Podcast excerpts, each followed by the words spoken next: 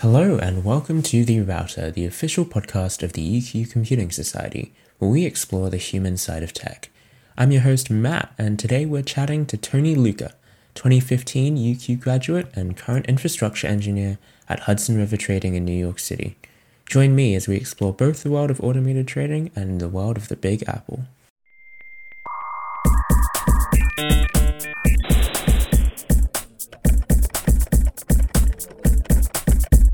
Hello and welcome to the router. How are you today? Uh, I'm pretty good, mate. How are you? I'm all right. Um, before we go any further, uh, it'd be great if you could introduce yourself. Uh, what do you study? Where do you work? What's your job title? All that stuff. Yeah. So, uh, so my name's Tony Lykke. Um, I'm at TL in uh, in in Slack. Um, I studied software engineering. Uh, I graduated with a bachelor and a master's in 2015. I actually think I was in the first cohort of the BEME combined program. Um, my job title at the moment is a bit unclear. Um, I work at a, a, company called Hudson River Trading. Um, and we don't really update job titles over time. Uh, I was hired four years ago as a DevOps engineer bracket networks, um, but that's not really what I did then, and it's not at all what I do now. Um, I, I describe what I do as more uh, infrastructure engineering crossed with a bit of hmm. uh, SRE or site reliability engineering. I see. So you mentioned Hudson River Trading. So Hudson River Trading, the Hudson River, if I know correctly, is in New York City. Um, can you tell me a little bit about what what Hudson River Trading does, and I guess more generally, like about automated trading, um, that kind of thing. Yeah, sure. So uh, I I won't call it Hudson River Trading anymore because it's a bit of a mouthful. Yeah. We uh, we call yeah. ourselves sounds good. We call ourselves HRT um, uh, for short, uh, and and HRT is one of the biggest automated trading firms in the world. Um, we we uh, represent over 5% of daily volume in US equities. Um, but we also trade a bunch of other stuff across uh, hundreds of markets around the world. Um, when I say automated trading, what I mean is uh, that computers do the buying and the selling of, of you know the things that we the things that we trade. So so shares, mm. you know, crypto, all of that sort of stuff.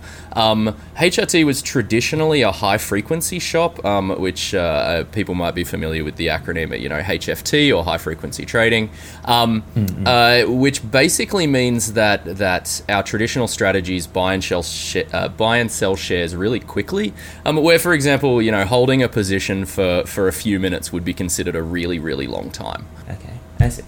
And so I guess with computers and trading, there's there's the traders, I guess. You know, the people who have all the the, the financial and the mathematical knowledge and things like that. But you mentioned you, your job title, or I guess job, uh, more generally, is more like an infrastructure engineer right, right, right, SRE. Yeah.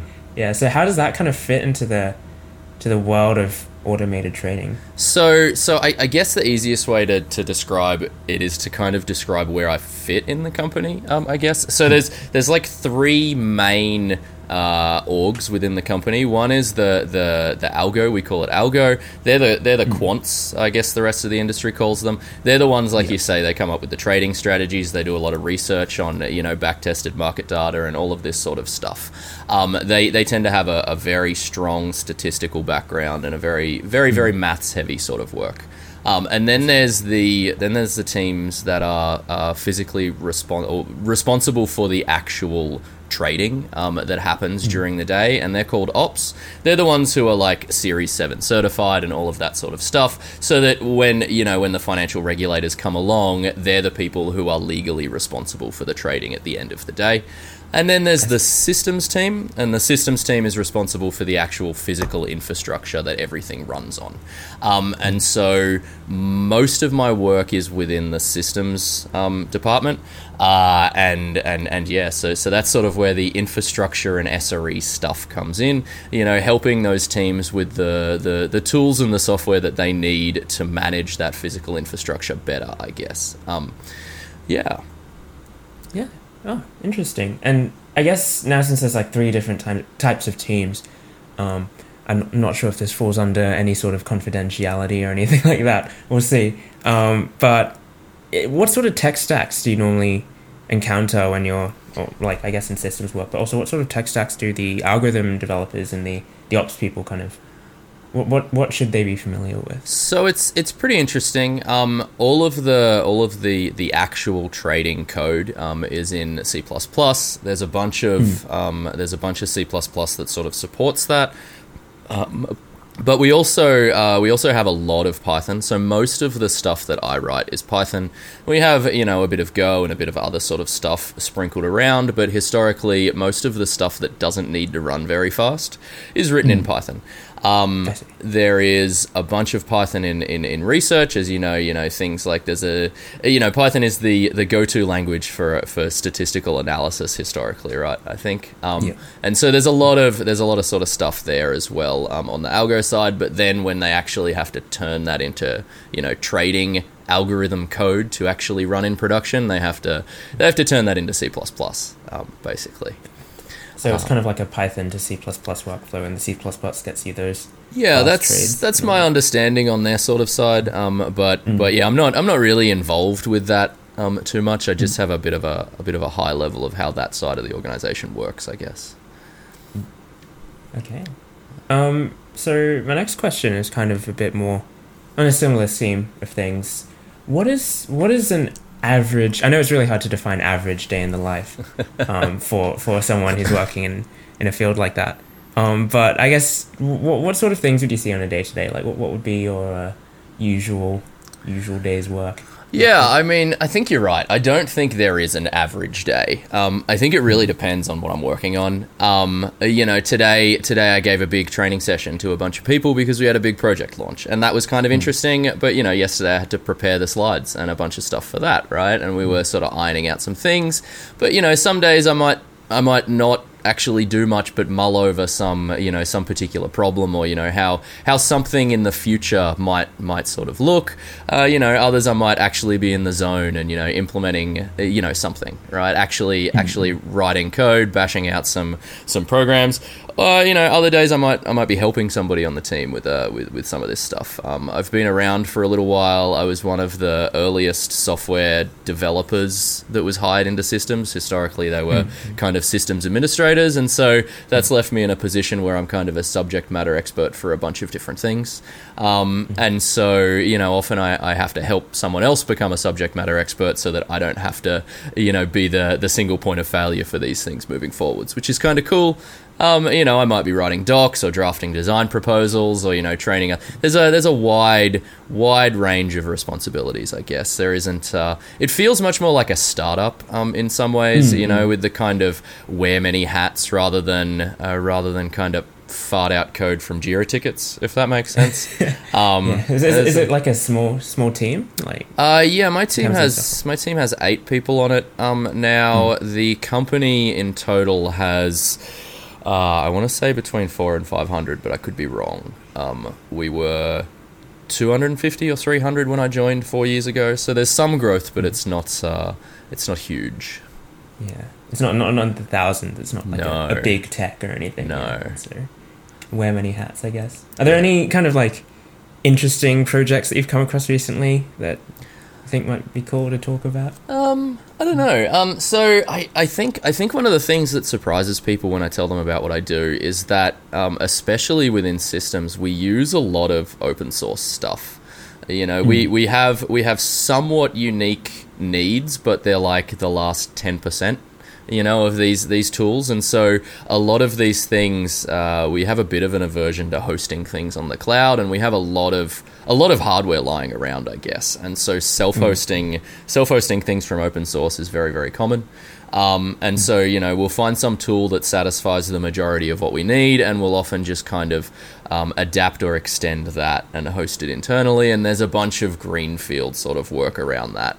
Um, one of the big projects we've been working on uh, uh, recently is um, uh, migrations from old internal, you know, inventory management and, and IP address management tooling internally to a, a, an open source tool called NetBox. Um, and there's been a lot of a lot of interesting stuff around that. You know, I, I, I wrote a, a Python client related to that um, uh, and, a, and, a, and a CLI tool that we're working on open sourcing that we think is significantly better than anything you know currently available um, uh, outside in that um, uh, in that ecosystem, I guess, or that community, um, which is pretty cool. Um, but yeah, you know, like we use Prometheus for metrics, we use Grafana for for our graphs. We have a large Elasticsearch cluster. We have a, a bunch of different stuff internally, and it's honestly pretty pretty vanilla as far as you know, uh, as far as like tech company infrastructure goes. Um, Mm, there's there's some interesting constraints that we have, but we also have some interesting uh,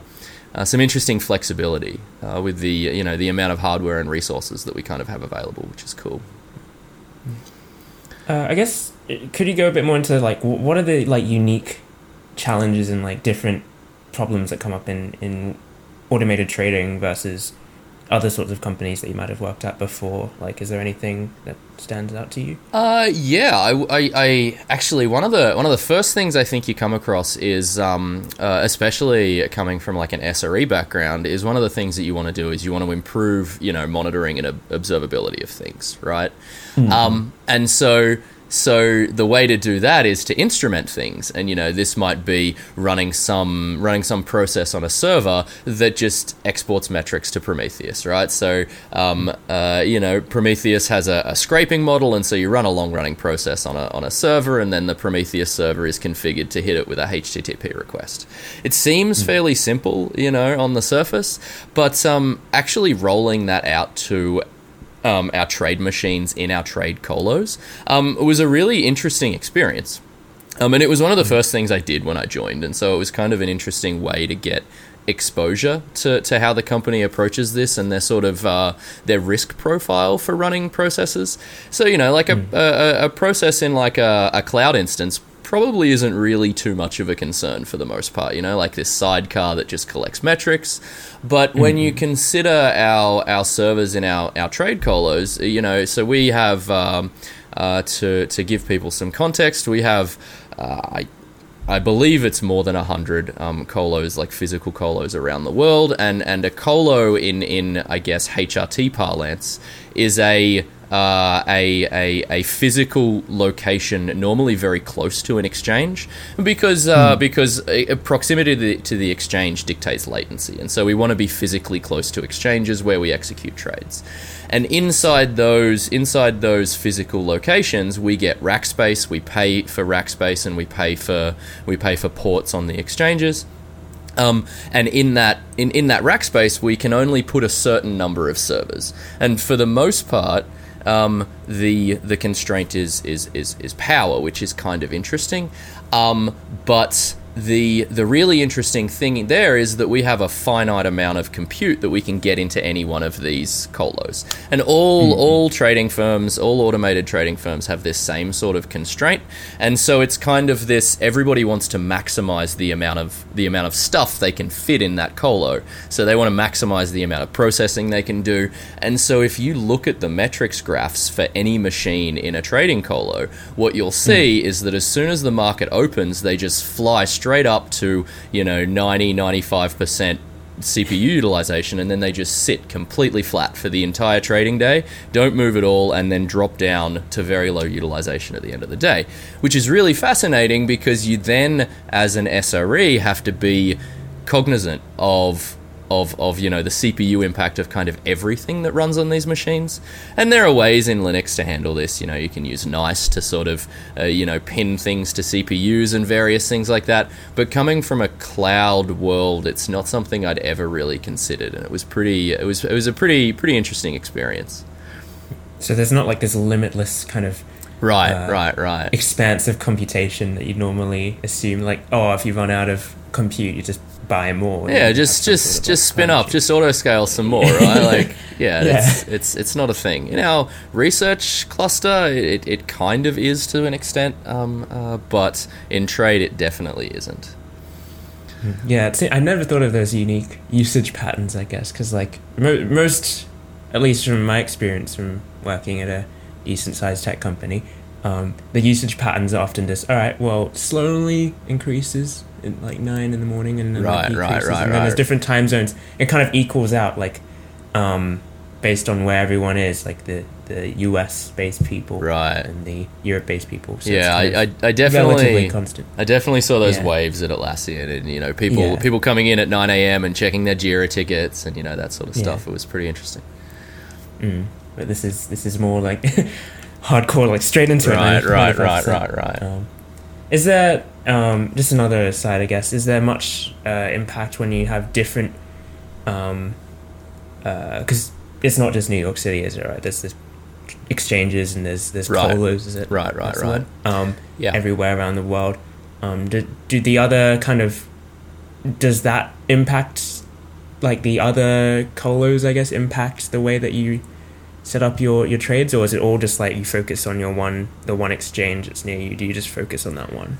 Uh, I'm not sure. I'm not really involved in in uh, you know the actual trading side. Um, as long as they make enough money to pay my you know salary, I'm not I'm not too concerned. And I think that a lot of a lot of people uh, are separated from from trading are kind of you know the same. Like we when we hire in systems, we don't require people to to know anything about finance. You often just kind of learn by osmosis a little bit, you know, by just being Yeah. around it um, to an extent. But at the same time, you you, you don't have to.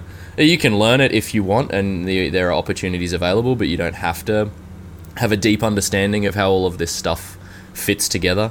Um, uh, and and you know that's good with with you know 500 people in the company. There's other people who can sort of work that out so that I can focus on uh, you know infrastructure, which is which is what I'm I'm good at and what I enjoy doing. So Alright. So it sounds good, and I've loved hearing about this kind of um, tech trading world. But I, I guess I kind of wanted to change topic a little bit as well, um, because one of the unique things about, I guess, your work compared to a lot of other people that I've uh, talked to you on the podcast and things like that is that you work in New York City. Um, so I guess yeah, I wanted to ask firstly, when you were at university, was any? Did you have any kind of like thoughts of like I'm gonna move, um, move to America? Like when did you decide first that you wanted to do it? Did you, was there any sort of like opportunity that came up? What, what was the circumstance that led you there? Uh, it's a good question. I think um, I think everybody working tech in Australia kind of uh, understands implicitly that if you want to make more money, you kind of have to move to America. Um, uh, you know, I think it's this unspoken thing, and you know, spoken sometimes. And so I kind of always knew that I probably would. Um, and I kind of I kind of look forward to it a little bit when I was at university. I thought it'd be an interesting adventure, um, and it, I mean, it definitely has. Um, but there wasn't really there wasn't really uh, I guess a day where I was like, oh yeah, I'm gonna I'm gonna start looking for things you know in America now. It was more when I when I when I started job searching um, while I was at Atlassian and I decided that I uh, that I wanted to leave. I um uh, I, I, I looked around in, in Australia and there just wasn't that much there. And so I started looking in the US and there was significantly more opportunities. And so I, I, I, I focused on there. And, and, you know, I told my wife, yeah, we'll probably go, we'll probably move to America. Um, And then it, it sort of just worked out that way. So, Yeah, and wh- wh- what's the kind of process? I guess like for someone who wants to wants to do that because you're already working in Australia for a bit, I guess. So you kind of I guess um, it was there some sort of period where you were looking for that and trying to figure out how that was going. Yeah, it's pretty honestly interviewing uh, interviewing for American companies while you work for for an Australian company in an Australian time zone is honestly pretty miserable. Um, Yeah, I did it for I think I spent about six months total interviewing. Um, though there were you know there were busier times in there than others. Um, but I was in I was in Sydney and it was okay until the time zone, uh, the, the the daylight savings time um, went because there's Oh. a there's actually a two hour swing from Sydney to New York when time zone switches because New York goes one way and Sydney goes the other, um, which I Ah. learnt the hard way and that was kind of uh, that was kind of unpleasant. But um, for the most part, you just got to get used to uh, doing. I think I did all of my phone screens um, between the hours of 10 p.m. and 8 a.m. Um, most of them were after 10 p.m., but I did do some earlier morning ones. Um, and and you know, eh, recruiters are pretty pretty accommodating. Um, it took a lot of uh, a lot of effort in you know time management and planning. Um, I don't think I've ever been as organized in my life as I was when I was coordinating all of that sort of stuff and figuring out my schedule. um, because it was just kind of essential, right? Um, but in the end, I, I mean, I think it was worth it. Um, but yeah, it's it's definitely be prepared to, to, to put in the legwork because it's not uh, it's not trivial to do. Yeah, some some level of sacrifice of uh, sleep, I guess, to try to make make those interviews work. I guess. Yeah, for sure. Would you say you're based? Because how how long have you been in the US? Uh, I moved over in uh, October 20, I want to say 17. Yeah, that sounds Okay. right. So I've been here nearly So four that- years. Nearly four years. Yeah, wow. Would based on those four years, would you say? Do you have a preference for uh, which country you Oh. prefer working in as a software engineer? It's it's it's not even close. Um, you know, Australia is is definitely my preferred country. Um, New York is pretty nice, but uh, I'm I'm not a I'm not a huge fan of American culture in general. Um, it's very it's very different. You know, not to say either's right or wrong. I'm just used to Australian culture, um, but yeah, I, America is very individualistic, and it's very different to to you know know that. uh, You know, being an Australian and see it online and hear people talk about it, and then to you know experience it sort of sort of firsthand. It's um yeah, it's it's different. Yeah, because like in Australia, you have this like implied uh, tall poppy syndrome, I guess, kind of When, uh, for a lot of things. Ev- Every time I've been back to Australia, you know, I we we will come back for a trip. I think we've come back a couple of times now, and you know, we weren't we weren't you know homesick before, but we'll get home and you know. I say home, right? Even though home is New York right now, we get back to Australia, you know, and we just sort of wander around. And I, you know, my wife and I would turn to each other and just go, "I didn't realize how much we missed this," you know. And it's it's that sort of that's sort of like weird. It's it's hard to hard to put in words. Um, but I, I'm still very happy that I, I, I came to New York, and you know, it's not an experience that I'm looking to end, um, you know, in the short term. But in the long term, I'm definitely not planning on staying in America forever. Mm. but it's I guess yeah, just following an opportunity, Right, seeing where right, it goes. right. and- Yeah, and I think a lot of people, yeah, yeah, a lot of people I think would love the opportunity to just spend a, spend a few years, you know, in New York City. It's like a the the hustle and bustle. I don't know. I've only been there like once in a very short period of time. Um, but when I was there, it definitely felt like everything was going very quickly and everything Yeah, was very. New uh, York's uh, New York's an interesting city. You know, like Hmm. I, I, I don't think there's anywhere else in the world where you can you know walk five blocks and be in a completely different cultural neighborhood. You know, like Hmm. everything changes, everything looks different, the food is different, everything. You know, it's it's it's it's very very unique. I think, um, Hmm. but I, I think that's what everyone says about New York. So maybe that's really cliche. That's all right. I mean, yeah. The the other thing I was curious about is because a lot of people when they kind of think of their, you know, oh, I want to go to Google or something like that. You know, they they want to move to the US, and the first thing that you hear when you talk about software. Software engineering in the U.S. is that they'd go to Silicon Valley Right, or right, right. the West Coast or near San Francisco in the Bay Area and all that. Um, was there a reason that you kind of leaned towards New York City in particular compared to? Well, yeah, I, I, I interviewed in uh, I interviewed for LinkedIn in Sunnyvale, um, which is the like right next to Mountain View. Um, yeah, yeah. uh, and and honestly, it was it was miserable. Like the the experience was nice, the campus was great. You know, internally there was everything you would ever want. But as soon as you step outside, it was just this this suburban hellscape, I guess. Uh, you know, and, and it wasn't just me going there. It was you know my wife was going there as well, and and I remember in in the in the uh, you know my my on site day at LinkedIn, I sort of asked everybody that I met, what do you do for fun? You know, how do you what do you do on the weekends? And and everybody said, I get in my car and I drive half an hour to you know somewhere and you know I that that, that didn't really appeal to me. Um, And you know, so so so when I flew to, to New York, you know, during that week, I actually landed in, in, in New York at um, JFK, I think, at at like midnight on a on a Wednesday night. Um, and you know, I got a taxi to my hotel, and you know, I get to the hotel at like one a.m. But the taxi's you know driving down the street, and I'm looking out the window, and it's it's it's this weird experience. I'm looking around, I'm like, this is I don't know why everyone kind of loves New York. This is a bit weird. There was there was like there was garbage all over the side of the road because you know there's no Yeah. al- there's no alleys for them to throw the uh, throw the throw, throw the trash bags. Sorry, I should talk American. Throw throw the garbage in the street, and so I'm just looking around, and there's just kind of nothing. And we were down low midtown where it, it's kind of dead. You know, the financial district is dead at night. That's pretty well known. And I just didn't see anything. And then I woke up in the morning to go to an interview, um, and and and and ste- as soon as I stepped outside, I kind of got it. You know, straight away. It was um, Yeah. it was a very very interesting experience. Yeah, I, I think that whole charm appeals to a lot of people, and I guess so. You'd say you'd say East Coast over West Coast. I Oh, guess. absolutely. It's kind of funny. So, so I, you know, I, I came in. I did on sites. I went to the, I went to the West Coast. I went to the East Coast. I, I interviewed in, in Sunnyvale and also Seattle. Um, Seattle was nice. Um, but I'm Oh, yeah. told, that, you know, the, it was nice. The weather was nice, but I'm told that that's unusual.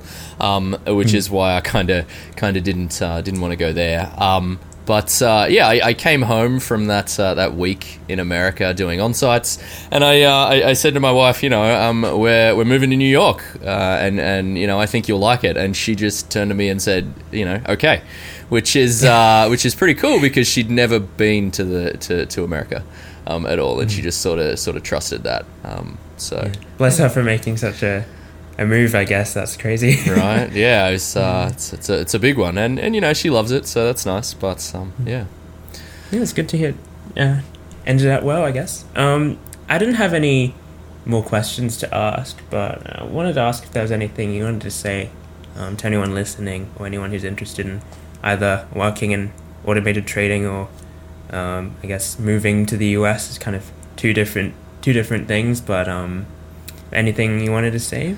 Uh, I don't think I have anything specific to say um, aside from uh, you know, uh, like I said, I'm at TL in Slack, and, and I'm always happy to, to sort of chat about this stuff if anyone has questions. I've um, you know, I've chatted to, to people before who are considering moving to the US, and I've sort of, uh, you know, I'm, I'm, I'm more than happy to, to, to do that. And we also give referrals. You know, I'm happy to refer you to, to HRT as well. Um, uh, yeah.